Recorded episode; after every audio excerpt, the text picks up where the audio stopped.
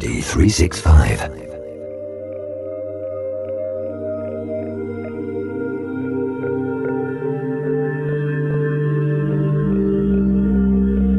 Thank you for sleeping with me last night. You're very welcome, Mr. Croup. I'm sorry about the mattress. It was a bit lumpy, Mr. Croup. Mattresses don't last forever, Mr. Figgis. They may be good for years and years, but at the end of the day, we all have to buy a new one. This sounds easy, Mr. Croup. It may sound easy, Mr. Figgis, but actually, there are quite a few things you need to take into account when buying such an important thing oh. as a mattress. What are some of those things, Mr. Croup? For a start, Mr. Figgis, you need to work out just how much sleep you hmm. need before you dive into buying a mattress. How much sleep? If you need lots of sleep, the mattress will have to be very relaxing.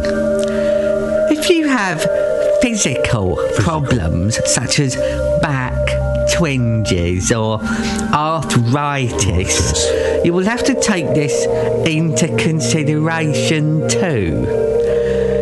You also need to work out whether you need a soft, medium, or firm mattress to give you the necessary support you need. I have no physical problems that I'm aware of, Mr. Croup. Then I would undoubtedly focus on mattress proportions. Proportions. Bigger is better. Bigger. The bigger, the better. Bigger. Bigger, bigger, bigger. Bigger. How big should my mattress be, Mr. Croup? Ideally, Mr. Figgis, your mattress should be the size of Canterbury Canterbury. in Kent, Mr. Figgis. Doesn't it depend how big your bedroom is? If a mattress is too small, You're just ploughing on, I am indeed ploughing on. If a mattress is too small, this will make it uncomfortable and will lead to a bad night's sleep. This can result in bad moods, poor physical well being, and a depressed attitude to life. To help you decide which one is best for you, you really need to do your homework. For this, I advise using the internet. What? Type mattress into Google. Indeed. Type mattress, Mattress. into Google, Mr. Figgis. If you have a personal computer, Yes. you can save yourselves lots of energy and fuel by conducting your mattress research from the comfort of your own home. Look at mattress producers' websites and seek public opinion. Public opinion. Public opinion. yes. The public has opinions on many things, and one of the things on which the public has opinions is mattresses. I'm prepared to do the homework, Mr. Croup. Once this has been accomplished, you are then ready to take a trip to the mattress store. If you have a partner, they need to come too. Now is the time for trying out lots of differing mattresses by lying down on each mattress for a few minutes with your partner.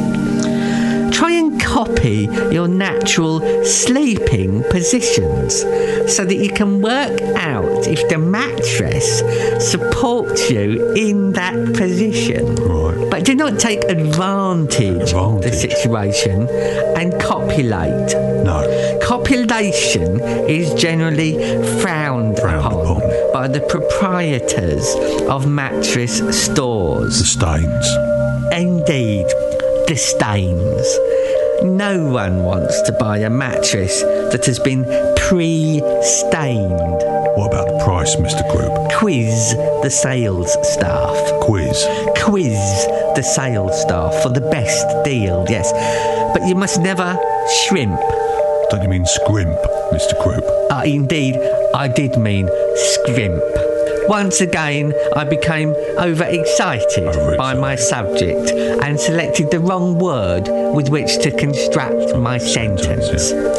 You should never scrimp on price.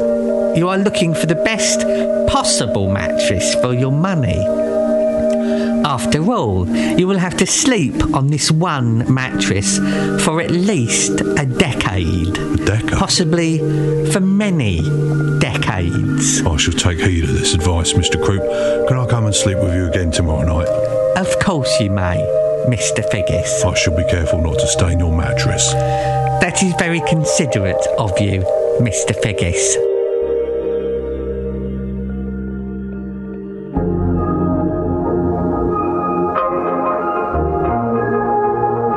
You'd like to email Figgis and Croup, your communications can be filtered into our own personal email sachet via this address. Figgis and Croup at comedy365.co.uk.